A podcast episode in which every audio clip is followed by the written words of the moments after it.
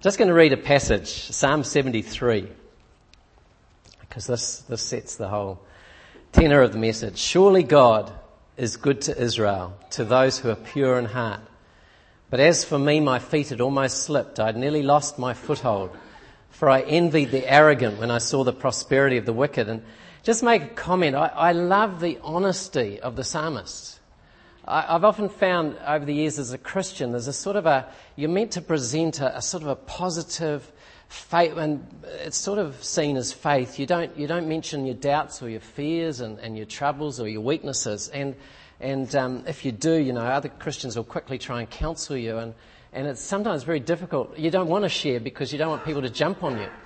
Um, but the psalmists are just so honest. And, and when you read this guy, it's just, yeah, you can identify with him, um, even though you dare not tell other Christians that you feel this way.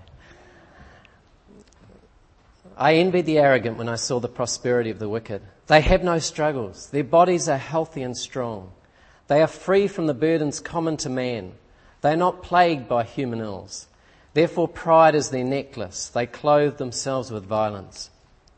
From their callous hearts comes iniquity. The evil conceits of their minds know no limits.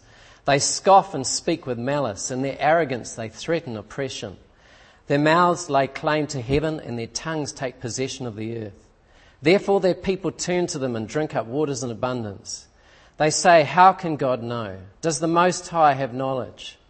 This is what the wicked are like, always carefree, they increase in wealth.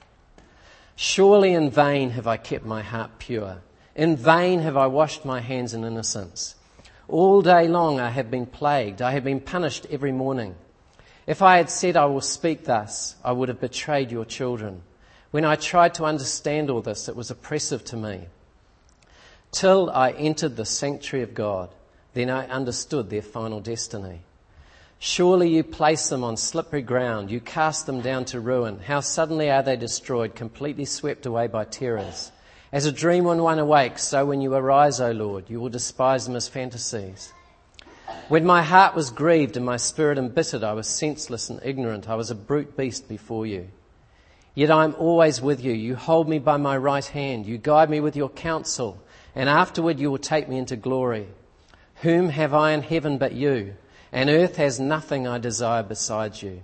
My flesh and my heart may fail, but God is the strength of my heart and my portion forever. Those who are far from you will perish. You destroy all who are unfaithful to you. But as for me, it is good to be near God. I have made the sovereign Lord my refuge. I will tell of all your deeds. I was, uh, I went out to a visit a farmer and his wife uh, one time up north where I was, had been asked to take the funeral of, of uh, the wife's, um, her mother. And uh, her mother was a very keen Christian, but the farmer and the wife, they were very good people. Um, but they went to church, uh, a church there, but I, I, knew that the church they, they were going to was one which was very nominal, and I didn't know where these people were at in their faith and belief. And we got into a conversation, um, often you do at a time like that, and uh, and at some stage the, the wife said to me, she said, I, I think most people will go to heaven. And, and I said, well, what about the verse that says, enter through the narrow gate, for, for wide is the gate and broad is the road that leads to destruction, and many enter through it. But small is the gate and narrow the road that leads to life, and only a few find it. And there was a pause after I said that. And then the farmer, the, the husband said, We do not have what you have. And, and as he said that, there was something very strong. I don't know how to describe it, but it was a feeling of eternity came into the room. And there was just this awareness that outwardly there are good people, there are nice people, but the issues of eternity are serious and often completely outside our thinking, outside of our awareness. And um, I, I, can't remember all the rest of the conversation, but, but I do remember very strongly that feeling.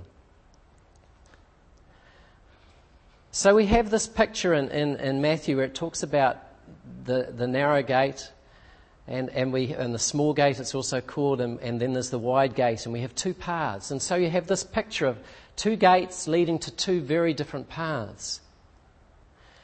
And the interesting thing about Psalm 73 is it actually really picks up that picture. And so we read in, in verses 1 to 3 Surely God is good to Israel, to those who are pure in heart. But as for me, my feet had almost slipped.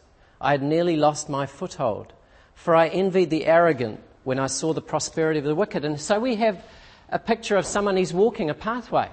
He's, he's almost slipped. Now, you don't slip on a wide path, you slip on a narrow path. And I, I remember a, I had a guy in Queenstown one time say, Look, why don't you come for a walk with me around the front of the Remarkables? Now, it's about 2,000 metres up, and I'd never been there. You ski on the back side of the Remarkables, but the front side of the Remarkables is virtually a sheer cliff. And uh, we went up there and climbed our, our, up to the beginning of the path, and I didn't realise, but the path is about, at places, is only about a metre wide, um, and a sheer cliff above and sheer cliff below. And sometimes there's big boulders and, and the snow behind it, and you don't know whether to go in front because the path is very narrow. But the other thing about the path is it's sort of at a slope, and it's a scree. So when you put your foot into it, it slides away. And your foot can end up about one foot to two feet away from this precipice. And it's quite a, uncomfortable feeling, to say the least. And, and, and I have a picture that this guy is on a path that is more like that, something very narrow, something precipice, something that is not, that he's easily slipping on. And, and he's, he's almost slipped, he's almost lost his foothold. Well, one thing when you're on a path like that is you need to keep your eye on the path. And he is not. He's got his eye on another road where people are walking. He's got his eye on people who've strayed onto the wide road. And so he's almost slipped. And it's really interesting to see the kind of people he's looking at. And let's read that again. Verse 4 it says, They have no struggles, the wicked. Their bodies are healthy and strong. They are free from the burdens common to man. They're not plagued by human ills. Therefore, pride is their necklace. They clothe themselves with violence. From their callous hearts comes iniquity. The evil conceits of their minds know no limits. They scoff and speak with malice. In their arrogance, they threaten oppression. Their mouths lay claim to heaven, and their tongues take possession of the earth. Therefore, their people turn to them and drink up waters in abundance. They say, How can God know? Does the Most High have knowledge? This is what the wicked are like, always carefree. They increase in wealth. And it's really interesting when you think, and the description of these people here is they're actually not the average person on the wide road. They're the sort of the, they're the success stories, the people who stand out from the crowd. Uh, you know, sort of rock stars or, or um, film stars. Sort of, if I might say, someone like a Donald Trump, that kind of a person. People who are really magnetic and powerful and strong, and, and, and, and people follow them. And people, could, it actually says here, the people with wealth, health, and prosperity. And we've heard those terms used before, but these people are all on the wide path. Self made people. They attracted followers, full of self confidence and conceit. And this person envied them. This person who was on the narrow path, this person who was following God, or meant to be, was envying the people on the wide path. Now, most Christians would not admit to that, but there are times when you may envy those who are on the wide path. Why did he? Because they had something he didn't have. It'd be nice to have a bit more money, to travel, to be a top athlete, to be a celebrity, a centre of attention, maybe just to be free of sickness or pressure or heartache or pain or grief. It'd be great to actually be healthy, wealthy, and prosperous. But instead, he was struggling. He was going through a very hard time. Things were tough and they didn't make sense. And, and what seemed strange was he was the one who was following God and, and, and, and trying to pursue God and keep his life pure. And he was suffering, which seemed to be his reward for following God, was to have more pressure and heartache. And it sort of didn't make sense to him. And so he says, Surely in vain have I kept my heart pure. In vain have I washed my hands in innocence. All day long I've been plagued, I've been punished every morning. If I had said, I will speak thus, I would have betrayed your children. When I tried to understand all this, it was oppressive to me. He, he found it difficult to grasp. Why, why is it so hard? Why is it so tough, this, this Christian life? And, and those who are on the wide road, they, they don't, they're living loosely. They have no restraints. They, they're free. They, they have fun. You know, I, it's a bit of a painful thing, but I was, I was in a church where there was a, um, a guy who'd been saved out of the, the drug scene and, and he'd been very, uh, you know, quite a major transformation in his life. But then after a number of years, he ran into very, some very difficult times and, and he basically threw his Christian faith away, walked out the door. And, and I met up with him one time and I was talking with him and, and just asked him how he was. And he says, Well, he says, it's, it's great. I don't live with pressure anymore. The pressure's gone from my life. and and um, it didn't, unfortunately. Um, some pretty, pretty bad things happened to him later on. But the pressure, the pressure he was under as a Christian was, was gone when he turned away. And um, there is a pressure, there is a struggle on this narrow road. And, and say, yeah, but he's saying this doesn't seem fair. I'm struggling. They're not. It doesn't add up. It doesn't seem fair. What, what's the use of denying myself?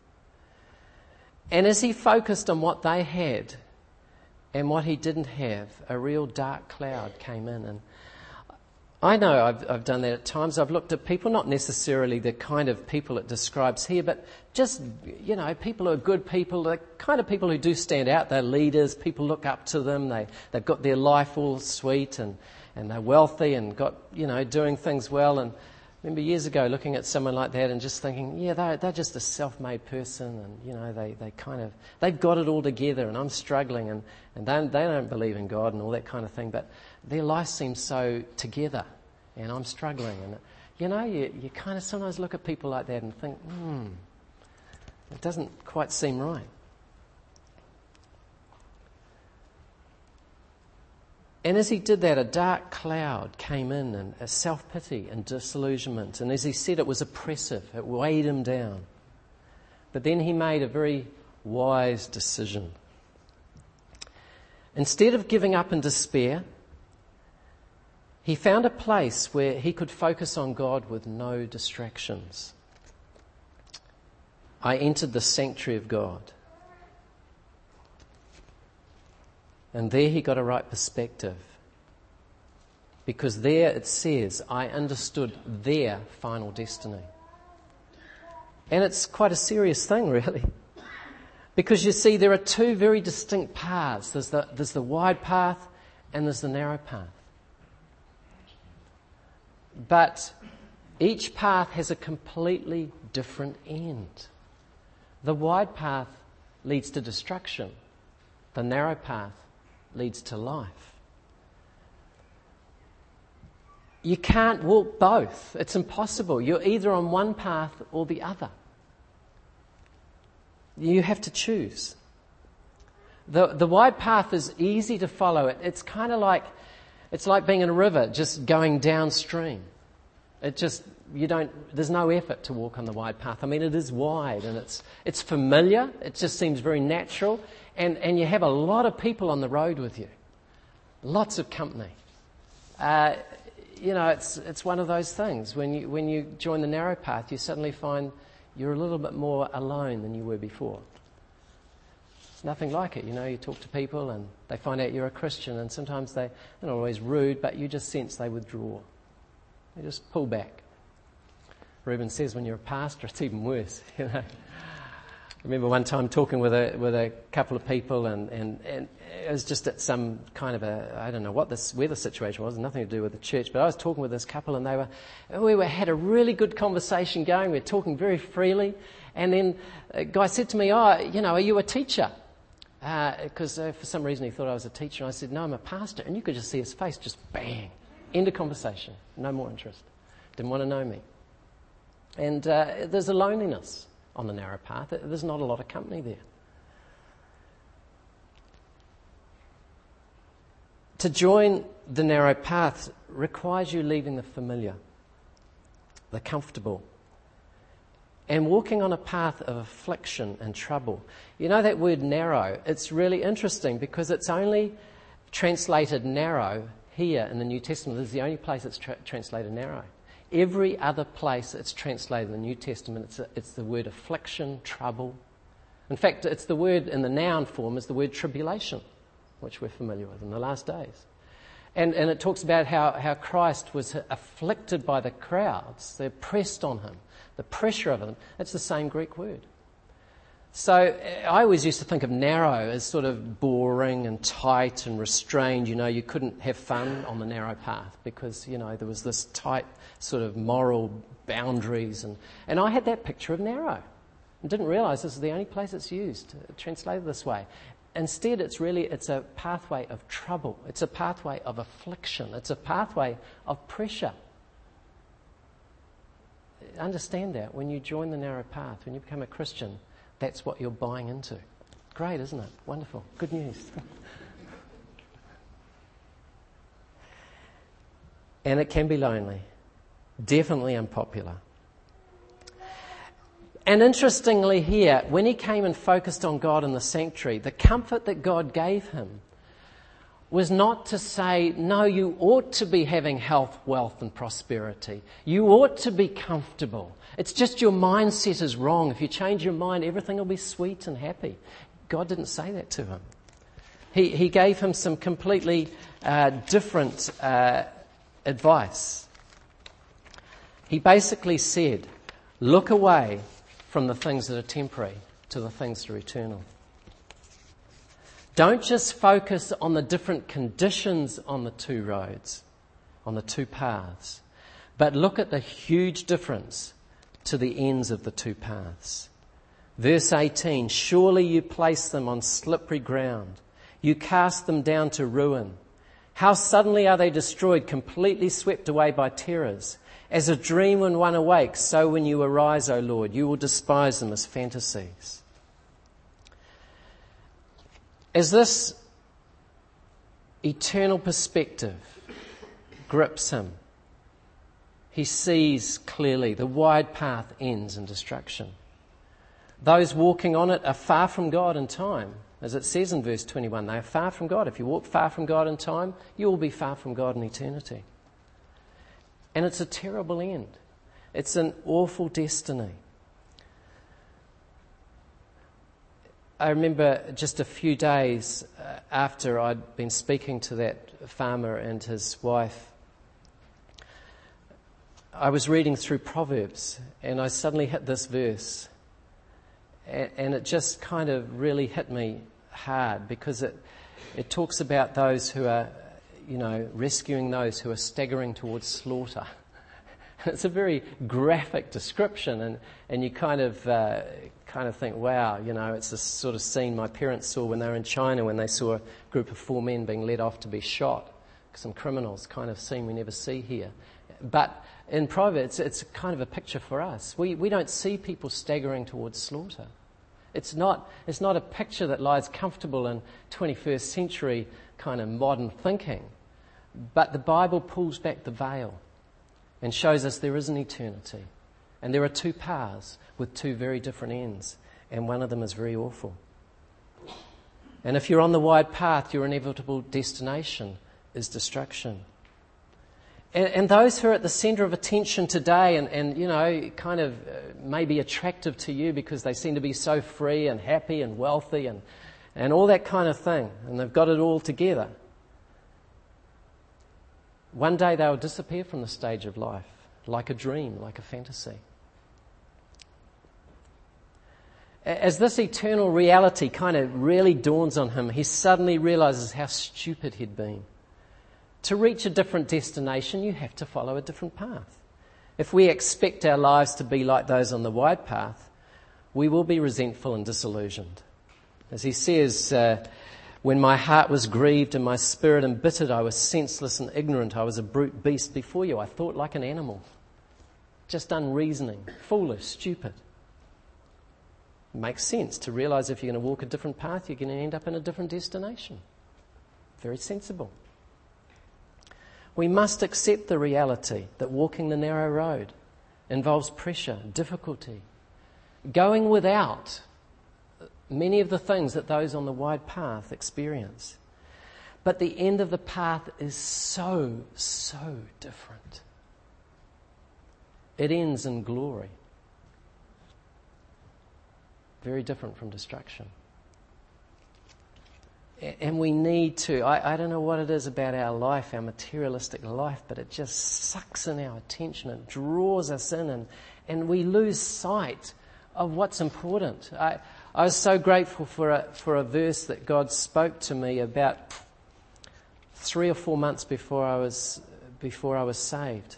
Um, it was a time I was reading the scriptures and it said, Do not look at the things that are seen, but look at the things that are unseen.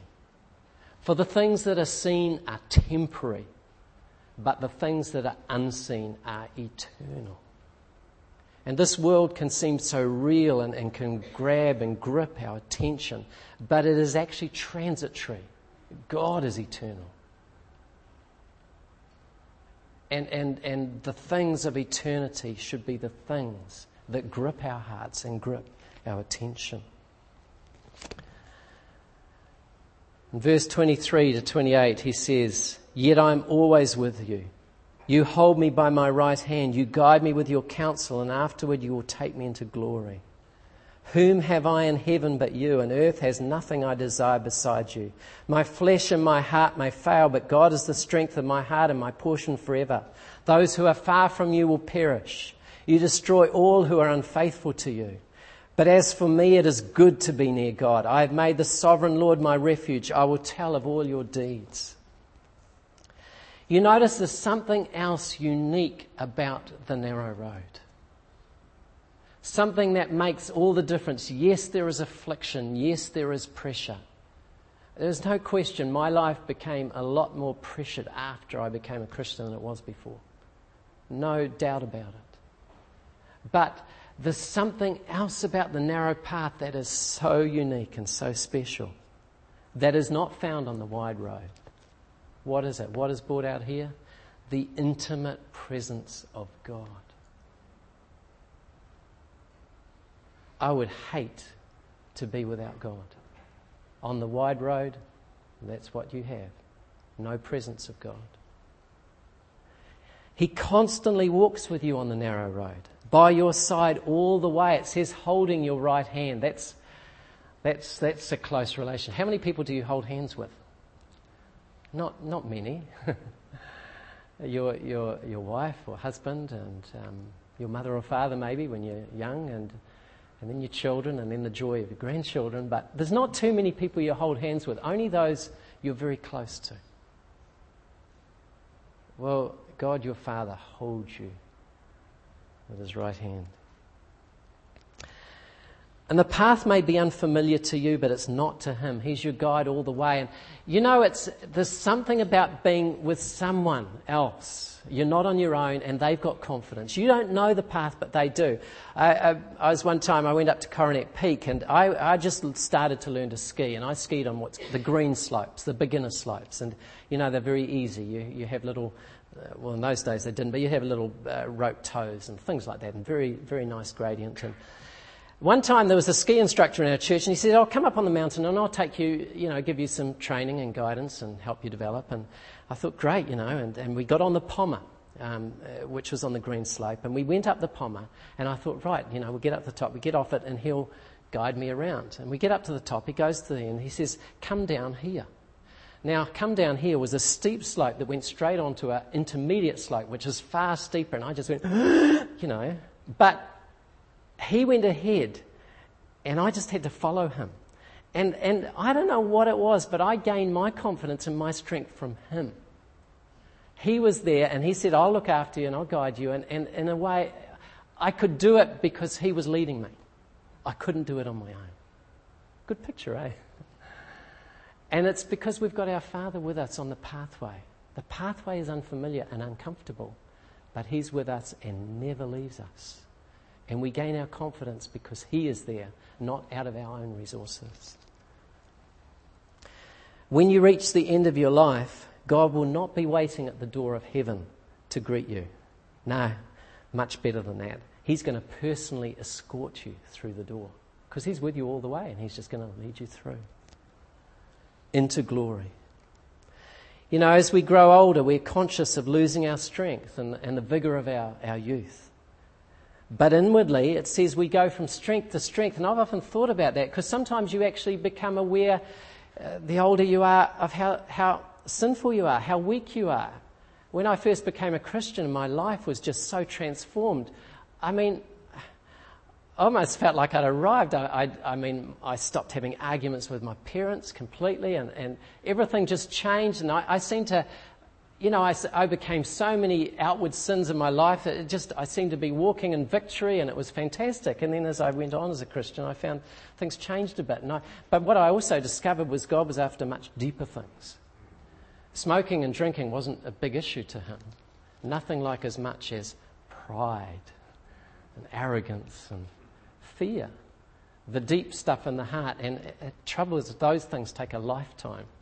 In fact, they're only finally completed when you go into heaven, you know, when, he when you go into glory, when He finally transforms. But there's a lifetime of changing the deep inward things in the heart. And as you grow older, you become aware of that stuff more and more. And you become aware that you're not quite as great a Christian as you thought you were. And, and yet, the Bible says we go from strength to strength. It's almost a paradox. But in actual fact, the thing is, you see, we are never strong in ourselves. The weaker you know you are, the more you lean on Him. And you go from strength to strength because you gain His strength. You're leaning on Him, so He is your strength rather than you are your own strength. We rely not on ourselves, but we lean on Him. Someone once used the picture of someone going to heaven when we look back. I don't know if I've mentioned this before, but it's like a have you ever had lambs and you pull them along and they put their feet in like this and they just dig into the ground and they, they won't let you, you know, they, you just have to pull them and they, they, they'll actually, if you have sand or something, they make ruts in the ground as, as you pull them. Well, someone said when we get to heaven, we're going we're gonna look back and we'll see two ruts all the way to heaven. As we're semi resisting God the whole way. Um, God is faithful. God will lead us there. God will bring us there despite us. As long as we keep trusting and, and following Him and never turn away from Him. He is our strength and He is our portion forever. He is our portion. What He said to Abraham was just, I think, just the most special thing when He, he said, Abraham, leave behind your family and your country and all that. And uh, he didn't say, and I will take you into a, a better country and get, that will be your reward and all that kind of thing. No, he said, I'm going to do all that. But he says, I will be your exceeding great reward. The reward we finally get is God Himself. And just recently, I saw this neat little thing on TV. It was a, a husband who was uh, and wife who were celebrating their 70th wedding anniversary. And he said, Paradise is not where you are, but who you are with. And I thought, what a beautiful, that, that sums it up so beautifully. Well, let's just pray.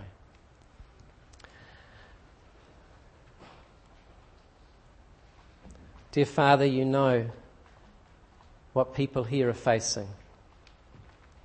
You know, some are just facing the temptation of, of the wide path, and they see people who've got it sussed and have it all together, and, and they themselves feel so such failures or weak and, and, and missing out. Others are facing the afflictions and the struggles and the oppression and the heartache. But Lord, I just pray that you will open the eyes of us all to eternity, to the eternal destiny we face. That we might walk the road, the pathway in life, but our destination ends in eternity and one is great and one is terrible. I pray that everyone here will choose to enter through the narrow gate, which is Christ, and walk the narrow path. and experience the joy of the constant companionship of our Father in heaven. And know that despite our weakness and our failures, He is leading us to a glory that is worth every ounce of everything we ever face and ever suffer. In Jesus' name, amen. God bless you.